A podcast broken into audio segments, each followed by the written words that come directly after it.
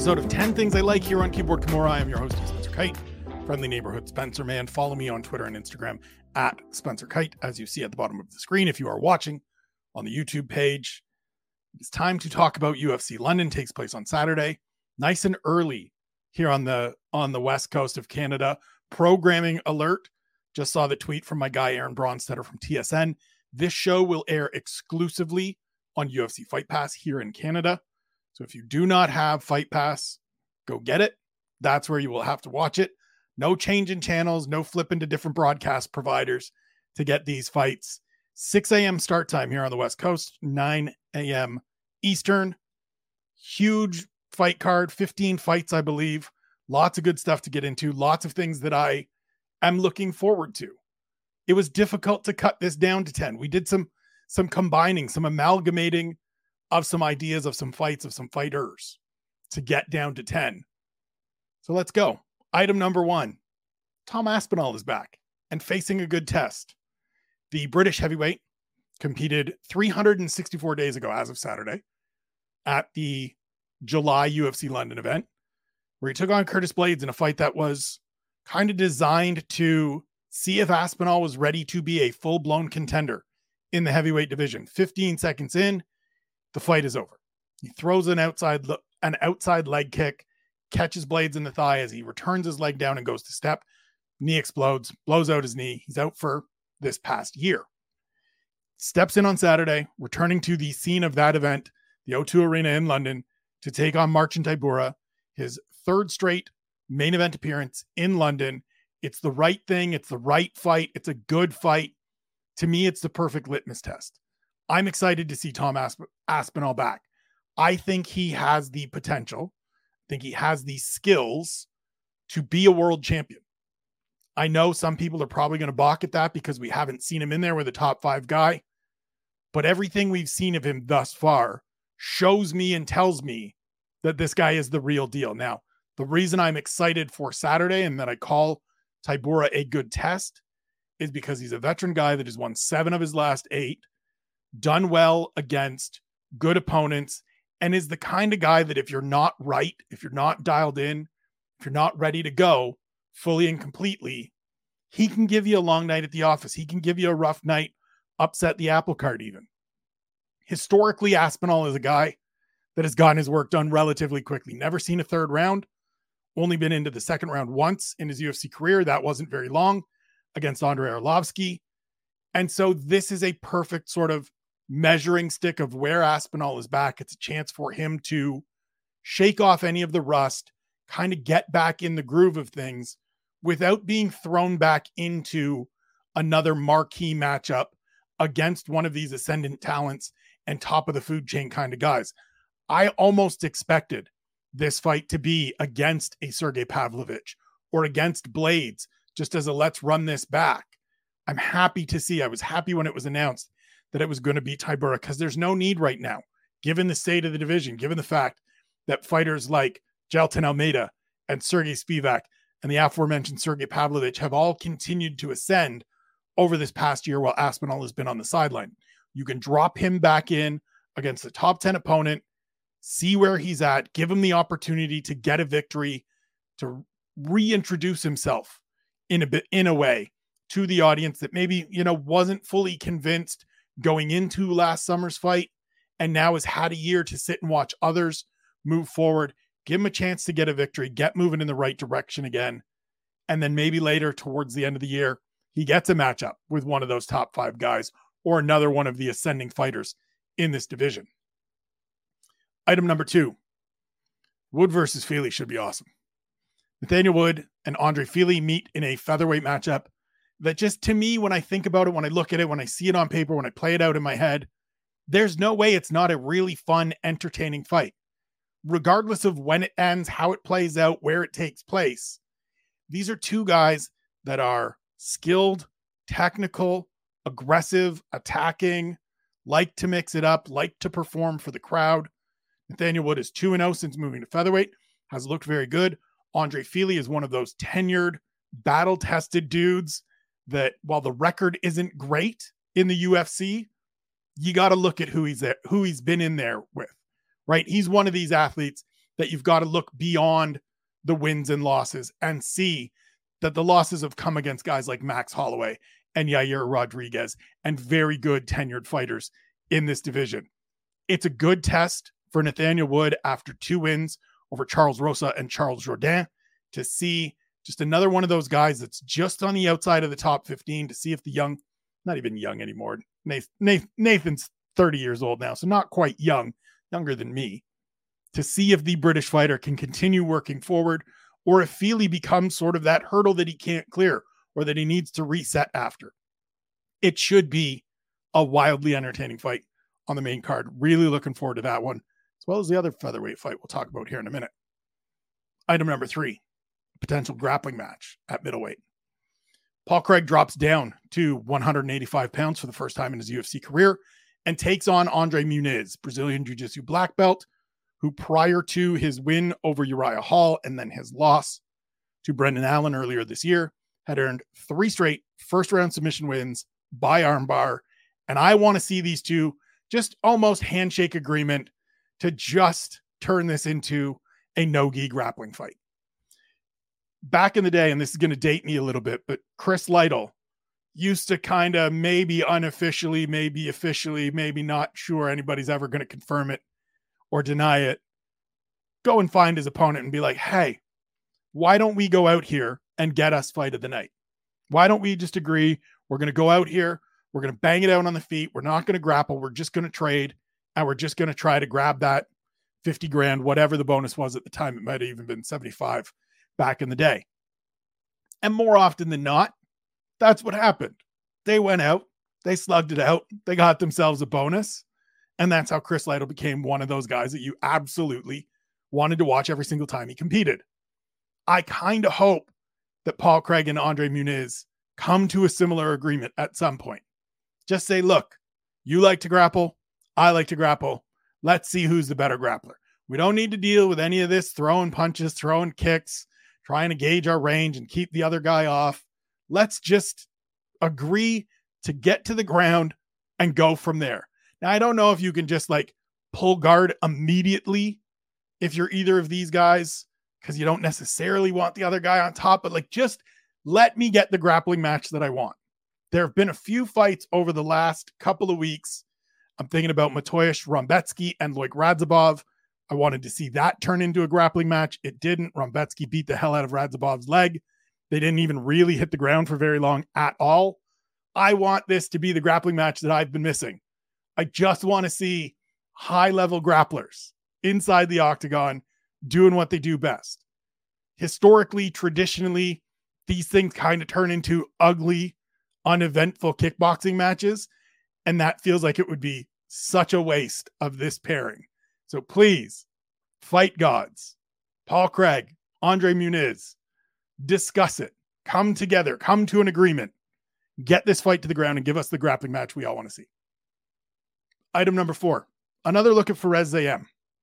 26 years old, just three and two in the UFC, but three and one in his last four after dropping his debut. Good win last time out in Paris against Michael Figlak. He's tall, he's rangy, he can grapple a little bit. He's in that age range, as I talked about yesterday on one question, where if he's going to take a step forward, this is sort of the point. And really, this matchup with Jai Herbert is the kind of matchup where you see it. Herbert is a veteran guy, been in there, Cage Warriors champion, hasn't had the most success since moving into the UFC, but is the kind of guy that if you're not if you're not good enough to beat him, he's going to make you look bad, and that's going to tell us something. And if you are somebody that has the ability and upside to move forward, then you go out and beat Jai Herbert. So I'm really curious to see what kind of improvements, what kind of further development we get from Ziam since September, as I said yesterday, and just how this fight plays out. There's loads of dudes at lightweight. This isn't about is he ready to be a contender? How close is he? Anything like that. This is one of those guys for me that is a long range, give him a couple of years, just see how it progresses. Right? Wasn't sold off the off the bat, wasn't really convinced even through the wins over Jamie Mullarkey and Luigi Vendramini because it wasn't sold on either of those gentlemen. Jamie Mullarkey has changed my opinion a little bit. Lost to Terrence McKinney, beats Figlak last time out. So it's almost a clean slate, but I'm I'm interested, I'm intrigued, and I want to see more. So let's see what happens. Item number five. Fly featherweight matchup, excuse me, between Lerone Murphy and Josh Culibao could make an impact. I think this is one of those fights that is flying under the radar because both both competitors are under the radar and also because I don't necessarily think people understand how close to breaking into the rankings these two guys are. Both for me are in that sick, second 15 at 145 pounds, both on a quality run of results.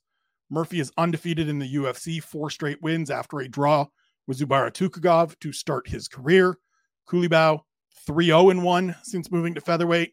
Started that run with a draw against Charles Jourdain, second mention for Air Jourdain on this on this podcast, and then has won three straight, culminating last time out in February with a very good win, an opportunistic finish of Melsik Baghdasaryan. Was was getting beat up a little bit, took a bad low blow, was bloody in the mouth, and as soon as Baghdasaryan slipped, Culibao was on the neck, had this had the choke sunk in before the hooks. Love the transition grappling. Love what I've seen from him so far. The winner of this fight should be facing one of those guys in the lower third of the top 15 at featherweight. Those are very good fighters. That's Edson Barbosa. That's Dan Ige. That's Sadiq Yusuff. That's Alex Caceres. Those are good fighters. That's Movsar Evloev, even. Those are good competitive fights. Those are intriguing fights with a couple people that still have upward mobility and upward ambitions in this division. These two guys are close. They haven't had the opportunity yet to face one of those marquee opponents that gets them into that ranking set that moves them that step forward and elevates their profile that little bit that they need. But a good performance from either here really sets them into that group, I think at least. And from there, it takes one more and you're in the top 10. And then we get a bunch of people that are like, where did Lerone Murphy or Josh Culibao come from? How come I didn't see this coming? This is where they came from. Saturday is going to be the road to the top 15 or the furthering down the road to the top 15 for one of these two athletes. And I think people should pay attention. Item number six Davey Grant never disappoints. Davey Grant has had 11 UFC appearances, and there's not a boring fight in the bunch. He's just six and five in the UFC, but he's earned finishes in his last four victories, always a ton of action in his fights. And if you've ever seen any interview with Davey Grant, I recommend the long sit down with John Gooden from a couple of years ago. But any interview with Davey Grant where he's talking to somebody for a little bit of an extended period, the dude genuinely loves being a fighter and stepping in there. Like, loves it. Like, passionately smiles and says, There's nothing better than this what's better than going out there and proving and showing people that you're a badass? I'm with you, Davey Grant. Thank God for you. God bless you. I love seeing how much you love it. I love seeing you make the walk, especially given that there was a period of time there where he couldn't get by injuries, where he couldn't get healthy, where it seemed like he wasn't going to get to enjoy this kind of career. Now he has, he's coming off that weird sort of awkward finish over Rafael Assunção earlier this year. It's a good win. It's a good performance. He's a steely, stalwart veteran, 37 years old, 38 in December. You know he's going out there on Saturday against Daniel Marcos, looking to protect his spot. This is a guy that doesn't want to. I'm sure I haven't had a chance to talk to him lately, but I'm sure that Adrian Yanez fight still bugs him because I'm sure a veteran guy like that doesn't want to lose to one of these young up and comers one of these ascendant guys that takes his spot and moves him backwards a step. Not in a bad way, not in a hold a grudge, miserable about it kind of way, but just from a competitive standpoint. And that's what Saturday is. Marcos looked good in his debut against Saimon Oliveira. Now he gets Grant. It should be another banger of a fight. They always are when Davey Grant's involved. And I can't wait to see it, man. I love this dude. I'm always here for a Davey Grant fight. Item number seven, Yoel Alvarez returns. Ending a 17 month hiatus, hasn't fought since February of last year when he lost to Arman Tsarukyan. Certainly a defeat that has aged perfectly well, perfectly fine. Not one that you're going to be disappointed about all that much. The losses, as I said, Tsarukyan, Damir Ismagulov before that. Some very good wins in between there, good finishes over skilled fighters including Joe Duffy, including Thiago Moises, who I think very highly of. And I'm just, I'm so interested in this fight against Mark Diakiese because Alvarez feels like a guy to me that can be something at 55. Good length, good finishing instincts, good size and feel, especially on the ground, but also in tight in the clinch. Beat Thiago Moises up with elbows inside. But this is one of those fights to me where we're going to find out if you're going to be a guy, if you're going to be someone that goes forward. This is like to me the elevated version of the Fares Ziam Jai Herbert fight, right? They're a little further down in the pecking order, but then you get to Alvarez and Diakiese, and this is if you're going to be a guy, you beat Mark Diakiese. That puts you, that solidifies you in the second 15 and brings you a little bit closer to the top 15. Whereas for Ziam and Jai Herbert, it's it proves that you can move into that middle class and solidify yourself in that middle class. So interested to see this guy return. I liked him. I think I picked him going into the fight with Arman Tsarukyan. So that didn't work out well for me, but he's back. I'm happy to see him. It's been too long since he's competed. This should be an interesting, a good test, a good chance to make another read and get another assessment of where Yoel Alvarez fits in this division right now. Item number eight young heavyweights clash. I don't know how good either Mick Parkin or Jamal Pogues will end up being down the road.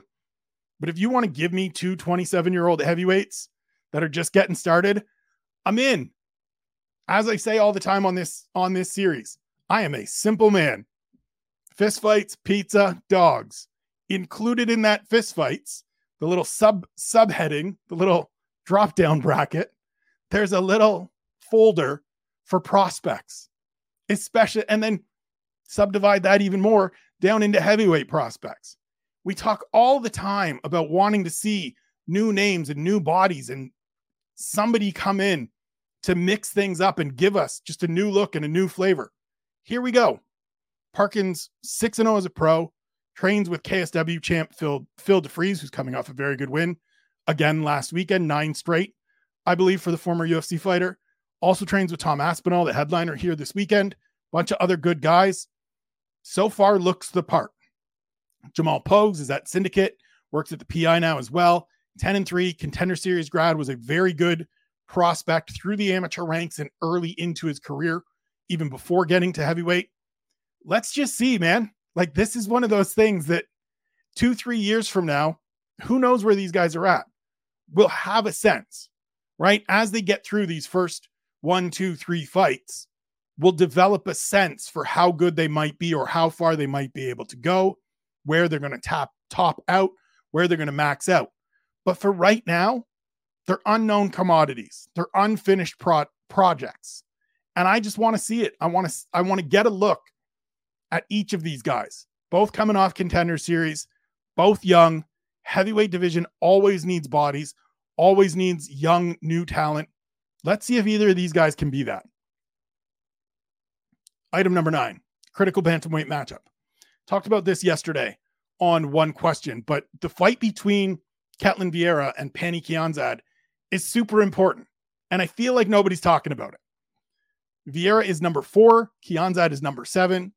And the winner, to me, as I said yesterday, fights whichever of Raquel Pennington and Mayra Bueno Silva doesn't get the title shot. And that fight is probably for the next title shot. Like the winner of this is one fight away potentially for fighting for the bantamweight title, the currently vacant bantamweight title at that. Vieira has been inconsistent in terms of her results and in terms of her performance, even in those wins and losses. Right? She has some fights where she looks great. She has some fights where she doesn't look that good.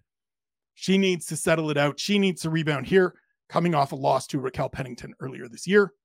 Pannie Kianzad is more steady although still inconsistent in the results. She's sort of limited and and tapped topped out. That's the second time I've I've gone to say tapped out, topped out within the division. Feels like somebody that thus far hasn't climbed beyond the top five or into the top five and maybe isn't going to get there. But she's rock steady, man. She's slightly limited by size and athleticism, but makes up for it in in grit and willingness to just get in there and mix it up. She's got a good jab. She works well. She works at a good clip. She's the kind of fighter to me, and I, I'm really interested. I haven't even looked at it yet. I'm sure that Ketlen Vieira is the favorite here. Really interested to see what that Kianzad line is at because just come out here and, and jab up and box up Ketlen Vieira and get yourself into an important, even more important fight going forward. Wouldn't be out of the question on Saturday. Looking forward to this one. Pay more attention to this one. Not going to get fired up like yesterday, but please pay more attention to this one. Last one, item number 10 rookies and sophomores. So the rookies on Saturday's card are Johnny Parsons, Mick Parkin, Sean Bannon, and Danny Perez. The sophomores are Daniel Marcos, Jamal Pogues, Chris Duncan, Yanal Ashmouz, Bruno Brazil, and Jafel Filho.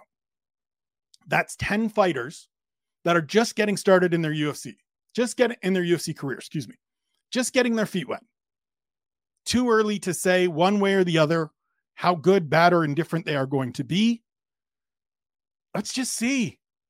This is sort of a, a bigger picture version of the Parkin Pogues fight itself, but like everybody keeps saying, I hear all the time from folks in this space where do these people come from when a fighter goes on a run and ascends seemingly out of nowhere? Or I don't know who these people are. Well, this is where you pay attention and learn who these people are. Because somebody from that pack, somebody from that group of 10 fighters in the next two years is going to be in the top 15 in their respective weight class. That's just a fact. I'll I'll stand by that right now. I will I will put that out there as my prediction. One of these 10 athletes will be in the top 15 in their respective weight class in the next 2 years. So 2 years from this taping. July 20th, 2025, one of these 10 fighters will be in the top 15. We'll see if that holds true. I'm going to write it down on the whiteboard so I don't forget. Keep track of who the names are and what the target date is. But this is where you see it, right? This is where you get the opportunity. And to me, that's one of the things I love, not just about this card, but about all these cards. We get a chance to watch entire careers come and go inside the octagon. Now, some of those, it ends up being two fights, three fights, four fights, and it doesn't pan out. But once upon a time, Rafael Dos Anjos started his UFC career with two straight losses. He's still here kicking ass. Max Holloway didn't have a great run to start, still here as a superstar. And I know people say that's cherry picking, but like Leon Edwards came out of nowhere. Kamaru Usman matriculated his way up the welterweight rankings. So many other fighters. For all the occasional cannonball onto the scene, hit like a goddamn meteor that blows up and everybody's immediately paying attention. All the Sean the Sean O'Malley's, the John Joneses way back in the day. Most of the people that get to where they get to, it's a process, right? Alexa Grasso was a hyped prospect, and then everybody got off the bandwagon. She's the flyweight champion of the world now. Settle in, give these people time, pay attention, take some notes, see who they become Pick one or two that you want to really pay attention to. Go from there. Every fight is a chance to learn more about these men and women, make reads about these men and women, and see how far they can go. Mick Parkin is intriguing to me. 27 years old, trains with really good people. Heavyweight division, opportunity to rise quickly. I spoke to him this week and we talked about sort of the game plan and approach. And he said, It's, it's never, I've never been in a rush, but you look at Tom. And he wasn't in a rush either but the results come and then all of a sudden it's a rush just because you're you're doing that well. That's not out of the question for him. We don't know that he's not the next tom aspinall. We'll find out start finding out on saturday. Sean bannon is going to get already has some hype and is going to get pushed is going to get an opportunity to become something in the ufc and if you follow the severe mma guys they are on one right now because Sean Bannon is debuting on Saturday. Reese McKee got re signed to the UFC, and it was announced earlier before I jumped on here that Caolan Loughran got signed as well. He's going to be fighting in Paris as well alongside Reese McKee. Those boys are going to be bombarding you with talk about these ascending Irish fighters for good reason, with good reason. Sean Bannon's one of them. Daniel Marcos, Chris Duncan, Yanal Ashmouz all got good wins. Last time out, Ashmouz knocked Sam Patterson in the next week. I'm not sure he's awake yet. Pay attention. Pay attention. This is how you learn about them. You want to know about these athletes, you want to know where they came from. Cards like this are where they come from. These are the opportunities, these are the chances. And for a guy like me, this is awesome. I love this. Saturday morning, going to do a full English, sit down with a cup of coffee. I may even have to go tea just to really complete things. A nice cuppa and fist fights at 6 a.m. Going to be outstanding. Looking forward to it. I hope you enjoyed the show. I hope you are now a little bit more excited for Saturday. As I said, if you are in Canada, listening in Canada, watching in Canada, exclusively on Fight Pass, thank you, Aaron Bronsteter, for letting that be known on a Thursday afternoon. Follow the boys at One Bone at One Bone Brand on Twitter and Instagram, onebonebrand.com for all your gear hookups, ESK20 at checkout for 20% off. Sign up for the Keyboard Kimura newsletter through that QR code on the YouTube page or by going to spencerkyte.substack.com. Free dollars, $5, or $50. However, you sign up, I appreciate it. Happy to have you. Everything I do right to your inbox the second I hit publish, except for those couple things I put behind a paywall every once in a while, every Monday with the podcast, things like that. So sign up, appreciate it. As I said off the top, follow me on Twitter and Instagram at Spencer Kyte. Thank you for tuning in. Can't wait for UFC London. Back tomorrow with the double dip predictions, betting show. Trying to make some profits here. Started the second half of the year. It's time to make some profits. Had a good conversation with Nick Kalikas from UFC on the line and the gambler's perspective today for an upcoming episode of a conversation with. Going to take some of that to heart and try to apply it to the bets this week. Until then, thank you for listening. Thank you for tuning in. As I said earlier, appreciate you. I love you. Take care of yourselves. Take care of one another. And we'll see you tomorrow.